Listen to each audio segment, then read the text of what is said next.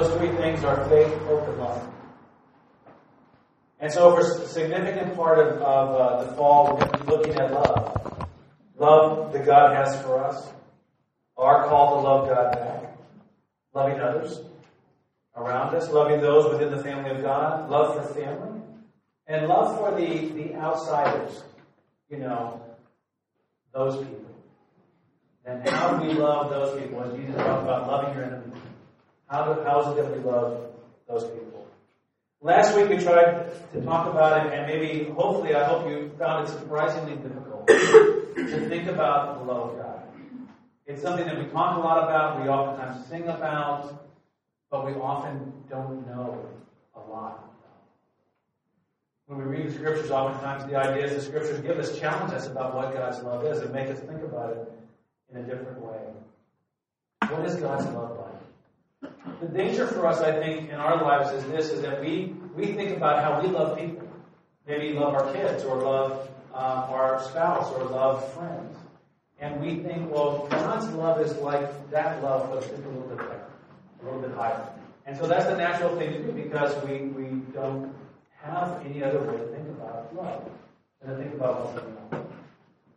But oftentimes, we can get that all wrong. We start to attribute to God different ways that we love that, to be honest, He doesn't love that way. Or that isn't love. Sometimes we think it's love, and it's not.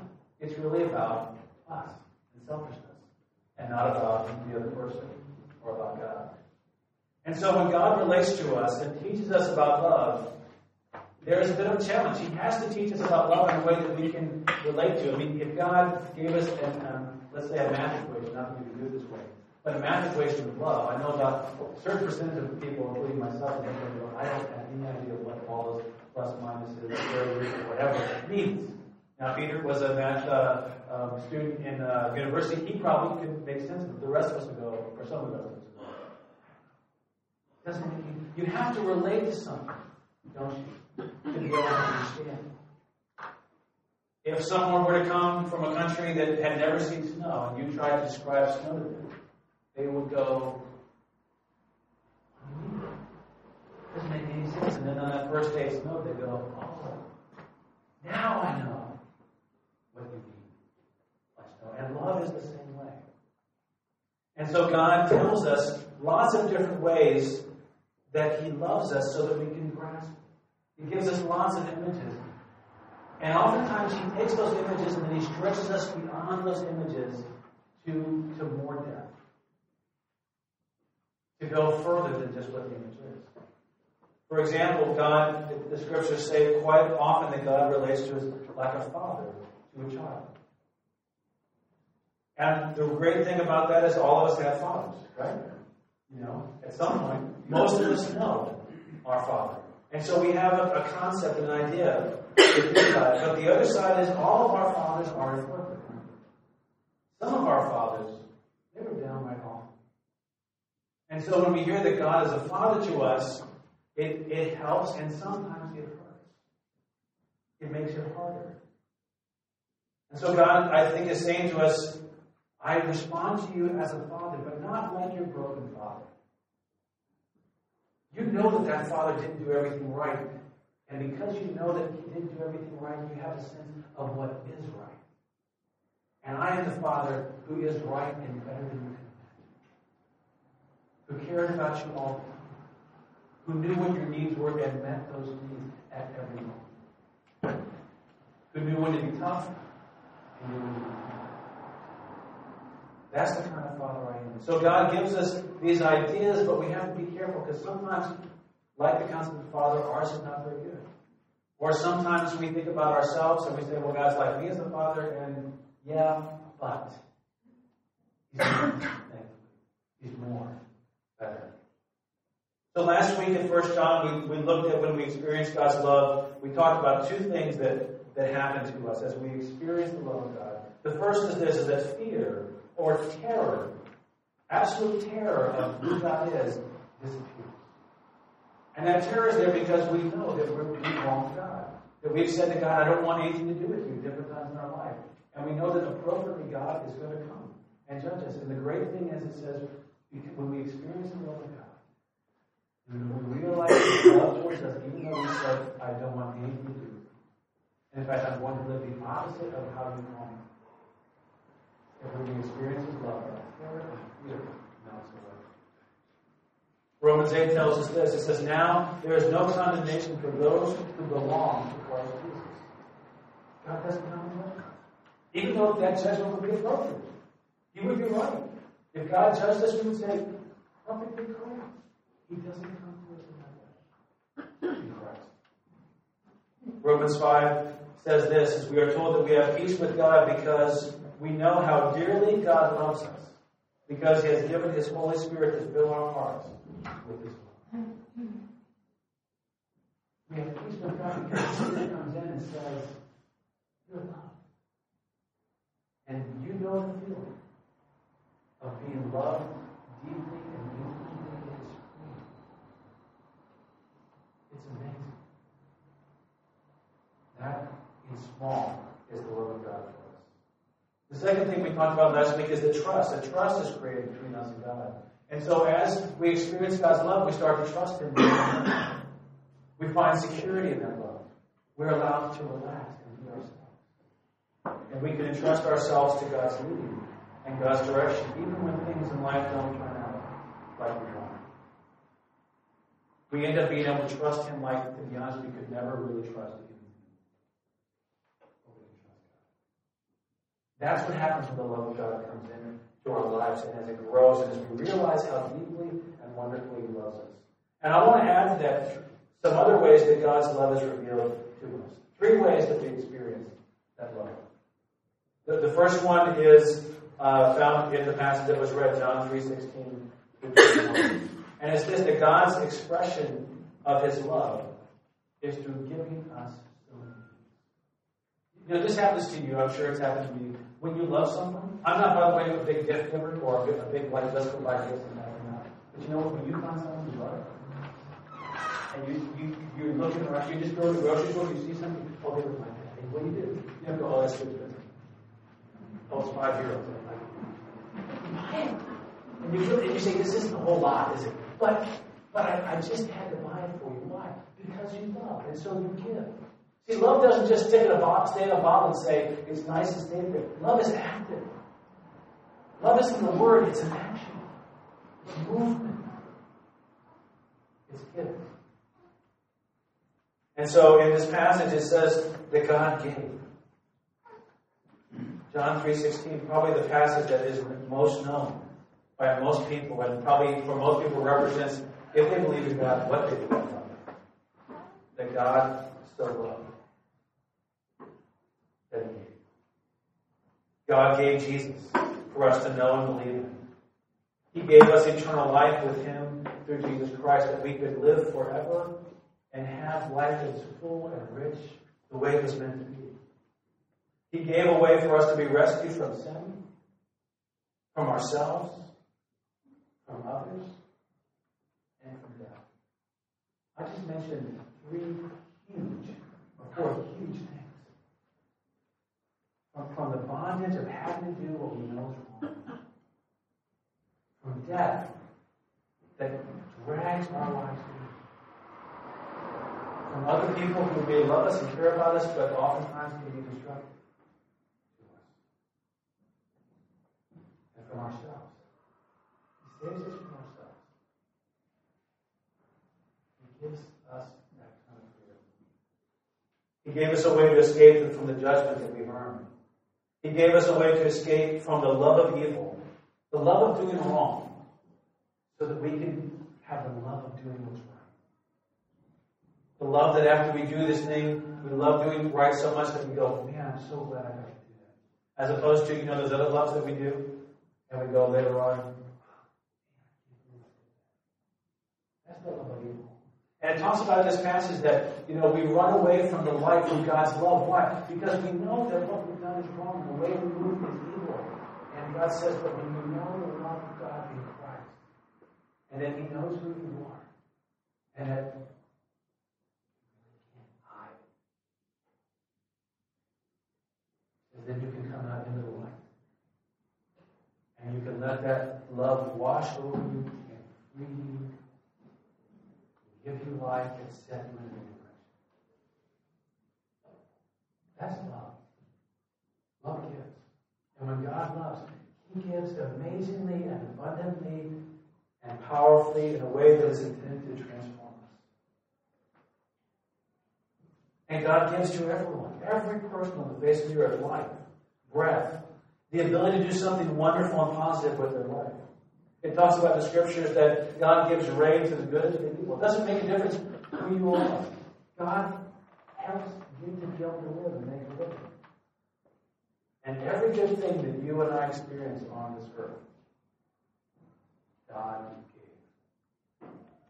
Everything has its source in God. That's amazing. That's not the way we think about life. We often think about what we did or what someone else gave us or how we were able to do something incredible and wonderful. And of course, that may be true, but who gave us the ability to do it? Who gave us the ability to think that way? It was God. Everything that is good is a gift. That is His love expressed in action towards us. God so loved the world that He gave. In other words, God's nature is such that He loves not based on the worth or the value or the obedience of the object that He loves or the person He loves. He loves because that is His nature. Now, you and I, we're different, aren't we? We love for the most part because we should or because we'll get something out of it. Our love is almost always a responsive love. And if someone doesn't do something loving to us, what do we do? Well, of course we do what the Bible says. We love them right there. No, maybe we don't always do that. Now, the natural thing we do is, you don't love me? Okay, I'll give you some of your non-love back with a little bit of interest, a little bit more. And don't worry, we'll talk about that. But that's not God. And that's where His love is different. His love is always good. Usually we love because we're loved, but that is not the way God works. And it is an incredible mystery to us why God does it that way. God so loved that He gave.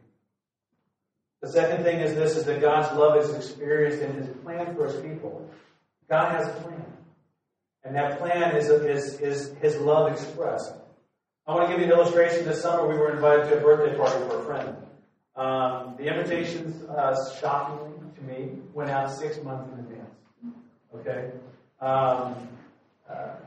Every detail was planned to enhance the experience of the person being celebrated, from the singing, from the music, from the food, everything. It was truly an amazing thing to be a part of.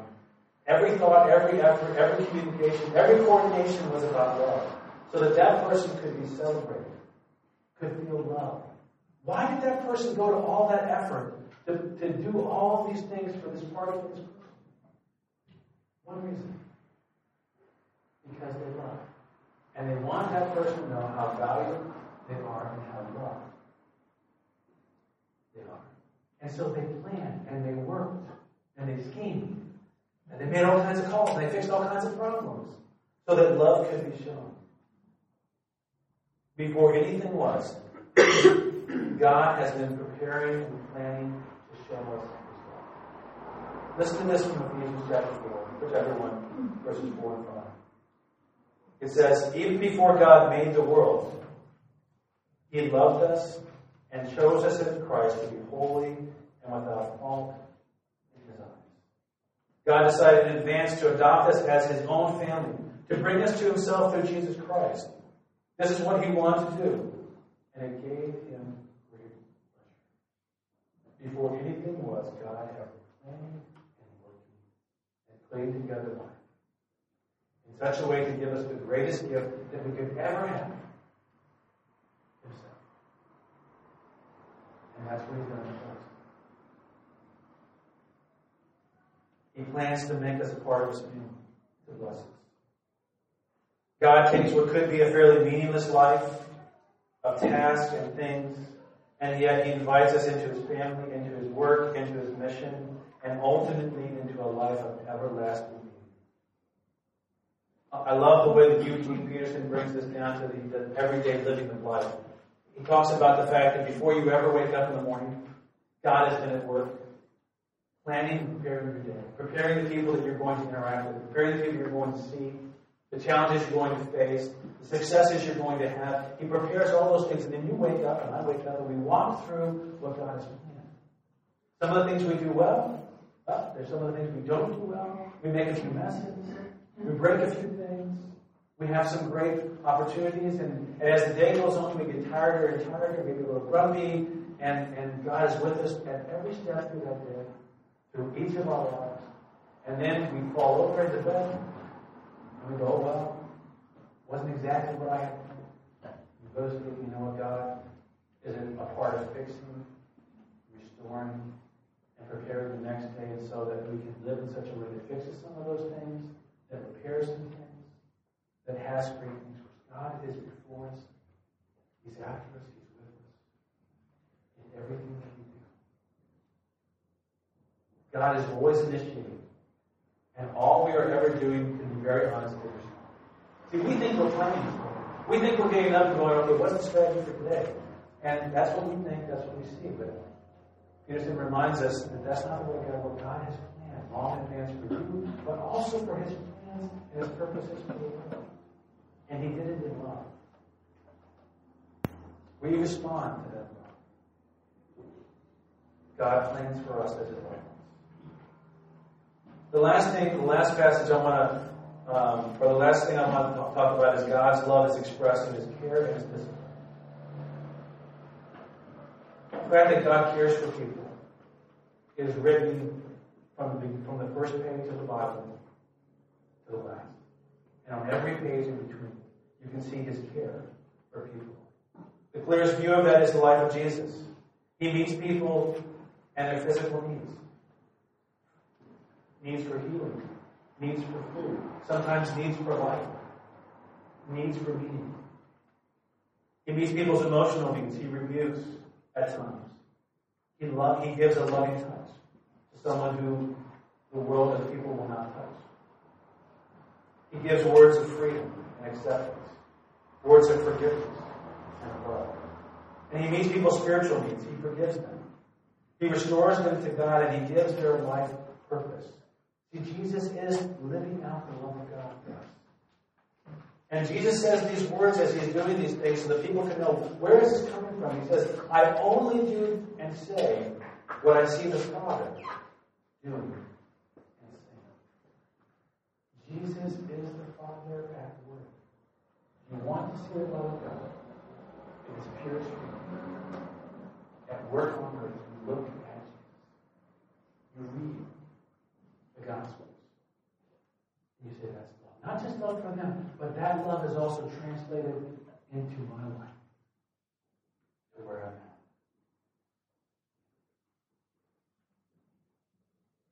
You know, one of the other hard parts about this care is that the other side of care, and it's not the opposite of discipline. God oftentimes disciplines us so that we can experience His love. Love and discipline are not necessarily different things. I want to read you a passage from Hebrews chapter 12, verses 5 to 11.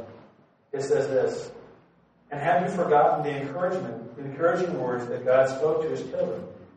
He said, my child, don't make light of the Lord's discipline, and don't give up when He corrects you. For the Lord disciplines those He loves, and He punishes each one He accepts as His child. As you endure the divine discipline, remember that God is treating you as His own children. Whoever heard of a child who is never disciplined by his father? If God doesn't discipline you, as He does all of His children, it means that you are illegitimate and are not really His children at all.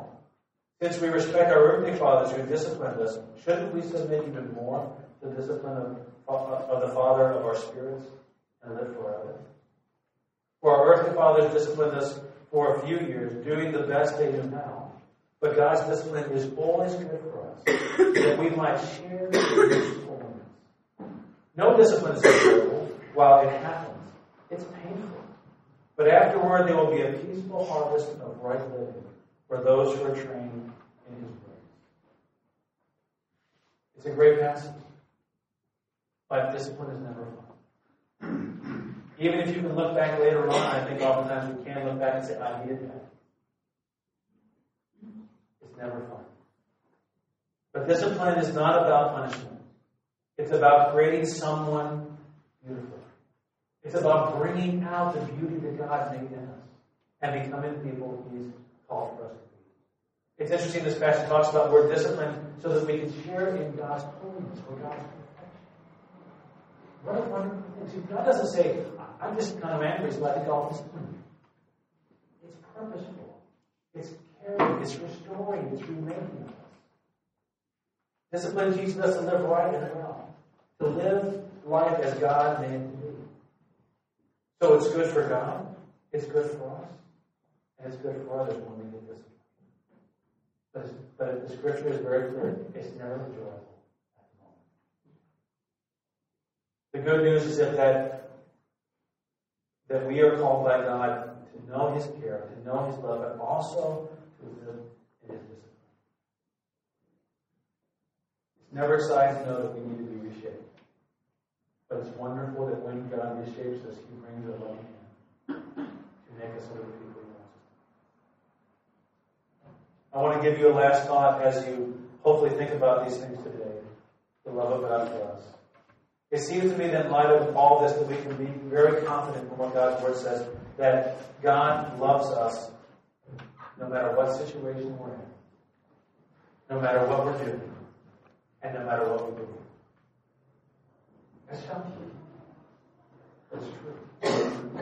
As with all love, it is received or rejected.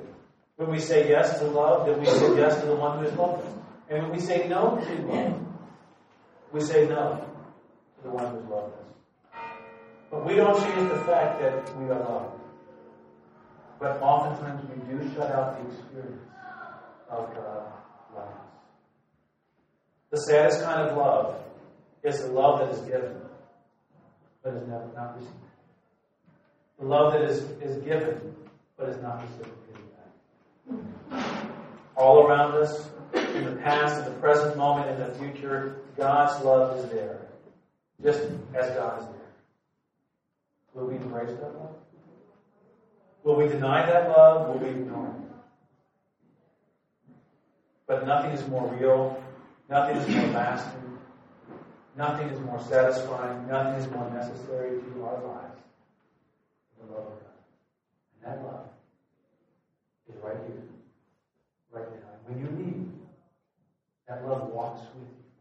And when you hit the worst moment of your life, that love surrounds you. And your greatest joy, there is deep, deep love. God has known.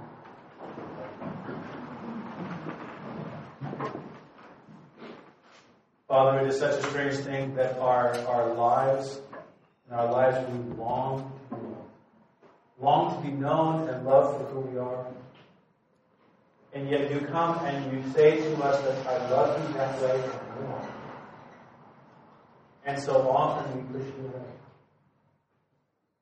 But that love that we long for is also sometimes the love that we're afraid of. Thank you that as we experience your love, it takes that fear. Thank you that it transforms us. Thank you that it gives again and again. Thank you that you and it disciplines us and shapes us so that we can have the lives that we intended you, that we long for, and that you promised long in advance before there was anything. So let us rest in your love. Let us live in your love.